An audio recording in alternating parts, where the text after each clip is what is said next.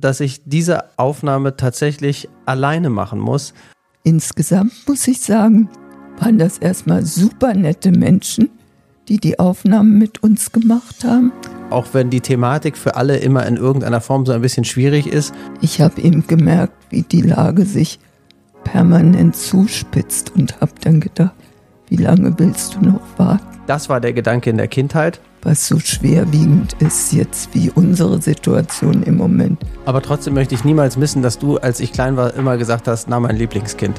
Dieses Fernsehteam hat dir eine sehr interessante Frage gestellt, die ich hier gerne nochmal vor unserem Podcast-Publikum fragen möchte. Was waren da so die Gedanken, als du daran denken musstest, dass du jetzt deine, deine eigene Wohnung verlässt und wahrscheinlich nicht mehr so oft zurückkommst? Das letzte Gespräch oder Der Tod klopft an der Tür. Ein sehr persönlicher Podcast, damit etwas bleibt.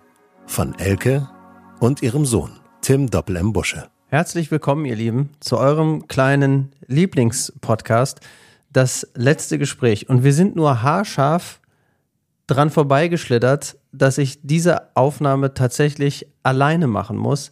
Warum? Das hört ihr gleich im Podcast. Erstmal müssen wir euch ein bisschen von unseren Fernsehaufnahmen erzählen. Elke und ich wurden besucht vom EKN, das ist der Evangelische Kirchenfunk in Niedersachsen und die machen eben nicht nur Radiobeiträge für die großen Radiosender in Niedersachsen, sondern die machen auch Fernsehbeiträge. Und wir mussten das schon einmal verschieben, weil es Elke da nicht ganz so gut ging. Und jetzt haben sie uns besucht und der Beitrag ist mittlerweile fertig und den könnt ihr euch auch angucken. Den Link zu diesem Beitrag findet ihr in den Show Notes und auch auf meinen Social Media Kanälen. Aber jetzt sind wir natürlich erstmal ganz gespannt, weil ich war total überrascht, wie professionell, Elke, du äh, bei diesen Fernsehaufnahmen gewesen bist. Du warst, als hättest du nie etwas anderes gemacht. Also, erstmal sage ich jetzt auch Hallo zu unserem kleinen Podcast. Lieblingspodcast. ja, was sein muss, muss sein. Hm, ja, was heißt professionell? das ist nicht mehr so wie früher, dass man da so eine riesen Kamera auf sich gerichtet hat, sondern das sieht aus wie so ein kleiner Fotoapparat. Dann kriegst du ein kleines Mikro angeheftet und dann kannst du erzählen und irgendwann siehst du diesen Fotoapparat gar nicht mehr.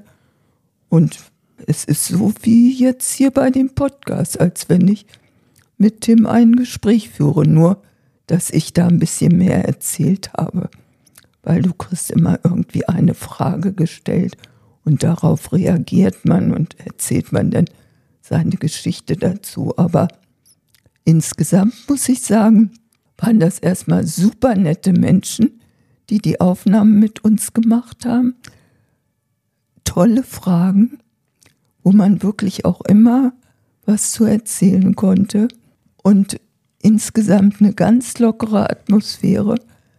Und ich muss sagen, das hat mir Spaß gemacht. Dieses Team hat uns nicht nur Fragen gestellt, sondern sie haben einfach auch so ein bisschen mit aufgenommen, wie wir den Podcast aufnehmen bei dir zu Hause. Die haben gefilmt, wie du abgeholt wirst vom Transportdienst, auch wie du dann im, im Tageshospiz äh, in dem äh, Gemeinschaftsraum sitzt mit den anderen Tagesbewohnerinnen äh, und da am Essen warst.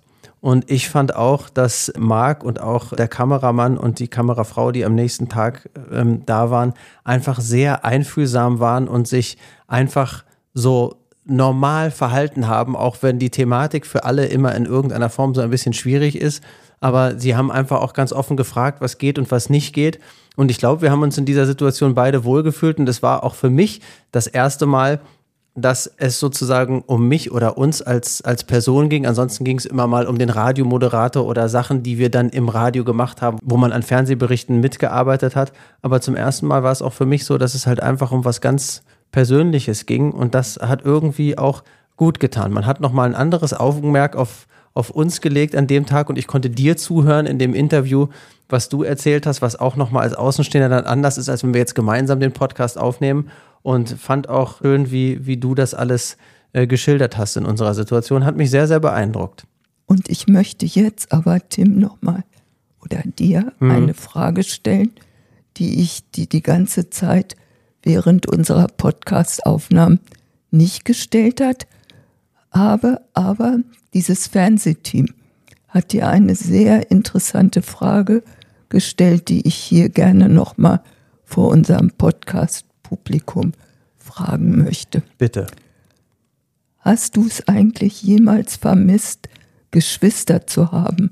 Oder die zweite Frage, die daran grenzt, hast du es auch in dieser Situation jetzt mit mir, wo schwierige Entscheidungen, wo es aber auch psychisch, emotional um ganz viel, ja, um ganz viel Persönliches auch von dir geht, eben vermisst, Geschwister zu haben und das mit irgendjemandem zu teilen? Ja, das ist die Antwort, die kurze Antwort auf die Frage. Habe ich in meiner Kindheit mir gewünscht und vermisse ich jetzt sehr. Also als Kind war es, glaube ich, immer so, da war gar nicht der Gedanke so da, ich möchte sozusagen dich als, als Mutter unbedingt mit jemandem teilen, sondern ich hab, das habe ich, glaube ich, auch gesagt als Kind, ich wäre immer gerne äh, der große Bruder von einem kleinen Mädchen gewesen. Ne? Ich hätte gerne irgendwie so dieses kleine Mädchen als Schwester gehabt, auf die ich aufpassen kann, für die ich der große Bruder bin, auf den man hinaufschaut und vielleicht mal um Rat fragt oder so, um die ich aufpassen kann, der ich Sachen beibringen kann. Das war der Gedanke in der Kindheit.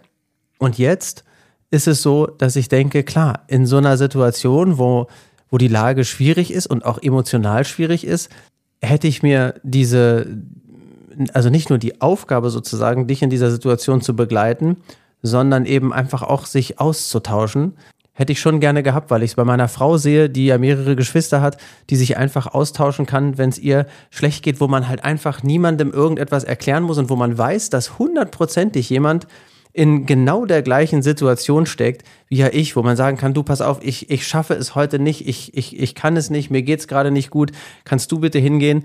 Die Frage stellt sich ja nicht, dass ich sozusagen auch immer da sein und funktionieren muss und das sozusagen gedanklich einfach auch, ich kann es mit meiner Frau teilen, ich kann es mit meinen Freunden teilen, aber ich glaube, es ist anders, als wenn man das halt mit einer Schwester oder einem, einem Bruder äh, sich irgendwie teilen kann und man einfach auch gemeinsam mal äh, traurig oder zornig oder wütend oder äh, auch in so ein emotionales Tief fallen kann.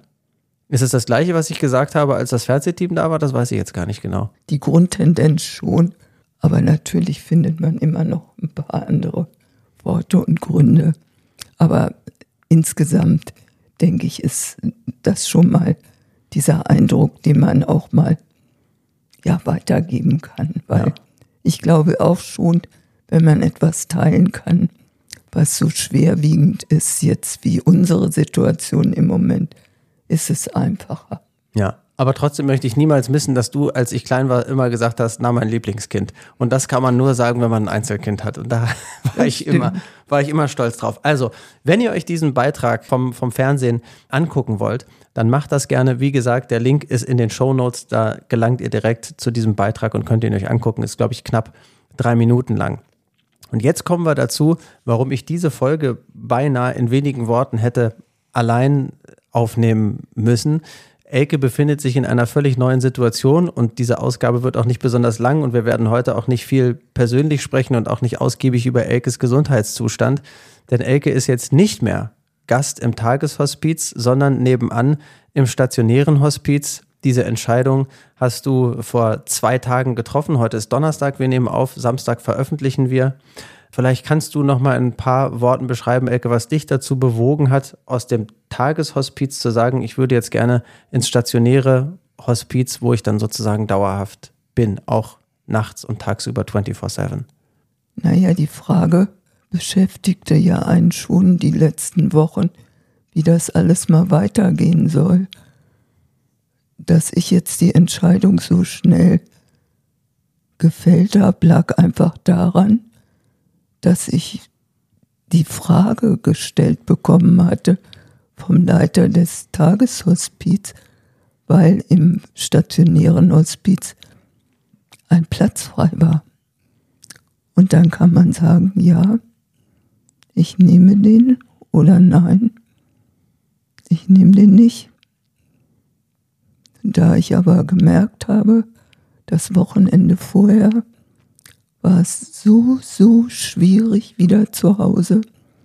Ich konnte kaum essen, weil ich so erschöpft war, wenn ich mir was bereitet, zubereitet hatte. Ähm, ich konnte Montag kaum den Transport machen. Und ich habe eben gemerkt, wie die Lage sich permanent zuspitzt und habe dann gedacht, wie lange willst du noch warten? Und dann hatte ich natürlich nicht viel Bedenkzeit. Ich habe Dienstagmorgen die Frage gestellt bekommen und musste mich bis Dienstagmittag entscheiden. Ich hätte natürlich auch Nein sagen können, so ist es nicht. Also ich hatte schon die freie Wahl. Aber ich habe mich dann dafür entschieden, was einem natürlich nicht leicht fällt. Du hast ja gesagt, dass die Nacht vor dem Umzug vom Tageshospiz ins stationäre Hospiz du kaum geschlafen hast. Was waren da so die Gedanken, als du daran denken musstest, dass du jetzt deine, deine eigene Wohnung verlässt und wahrscheinlich nicht mehr so oft zurückkommst? Naja, das ist schon Abschied nehmen. Gleichzeitig aber auch denkst du, naja, vielleicht kommst du doch nochmal zurück. Das geht in deinem Kopf hin und her. Und du kannst es auch nicht richtig realisieren. Und du hast natürlich auch Wünsche im Kopf und Träume. Und dann holt dich aber die Realität wieder ein. Und du siehst, es geht nicht. Aber jetzt zu sagen, oh, ich komme nie wieder in die Wohnung oder ich muss mich von dem oder dem verabschieden, die Zeit hast du gar nicht, weil Du bist müde, du bist erschöpft, du kriegst keine Luft. Es sind zu viele Dinge. Und dann kommt der nächste Morgen. Ja, und an dem Abend vorher hatte ich natürlich auch noch einiges zu regeln, weil mittags hatte ich die Entscheidung gefällt. Dann war ich aber noch im Tageshospiz. Dann bin ich gegen Abend nach Hause gekommen. Dann musste ich aber auch ein paar Sachen zusammenpacken einen kleinen Koffer, damit ich erstmal das Notwendigste äh, im stationären Hospiz dabei hatte. Alles andere mussten du und eine Freundin im Laufe der nächsten Tage regeln. Ja, aber was so in deinem Kopf und in deiner Psyche los ist, das wird sich, also was in meiner Psyche los ist, das wird sich jetzt auch erst in den nächsten Wochen noch zeigen. Und ihr hört es wahrscheinlich auch an Elkes Stimme und ihrer Stimmlage. Heute ist auch einfach kein guter Tag. Eigentlich wolltest du gar nicht unbedingt aufnehmen. Ich wollte eigentlich nur ein paar Worte alleine an euch richten und wir wollten uns dann in zwei Wochen wieder etwas ausführlicher bei euch melden, wenn es denn geht.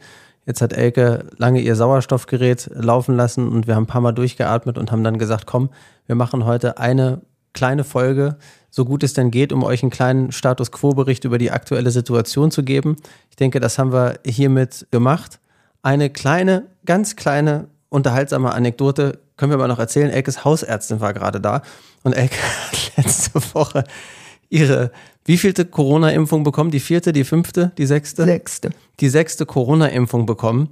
Und was, was sie dir da für ein Pflaster auf den Arm geklebt hat, das kannst du ja einmal kurz selbst erzählen. Nein, das habe ich ja nie gesehen, das musst du erzählen, das hat sie dir doch gerade erzählt. Naja, auf jeden Fall hatte Elke, man kriegt ja immer so ein kleines Pflaster auf die Einstichstelle. Und du hattest auch keine Probleme, keine Schmerzen, keine Nebenwirkungen oder irgendwas. Nichts, null, noch nicht mal Druckschmerzen. So, auf jeden Fall war das jemand aus dem Hospiz, die dir dann das Pflaster hier abgemacht hat und irgendwie auch ein bisschen schmunzeln musste, weil die Ärztin hatte Elke so ein kleines Kinderpflaster auf den Arm geklebt, da war irgendwie so ein kleines Äffchen drauf hat Elke das Affenpflaster vom Arm entfernt bekommen, was ich einfach ganz schön finde. Mit 72, wenn man einfach schwer krank ist und in einem Hospiz und dann solche Momente hat, dass einfach irgendwie ein älterer Mensch so ein Affenpflaster auf dem, auf dem Arm hat von der Impfung, fand ich schon irgendwie einen niedlichen Gedanken.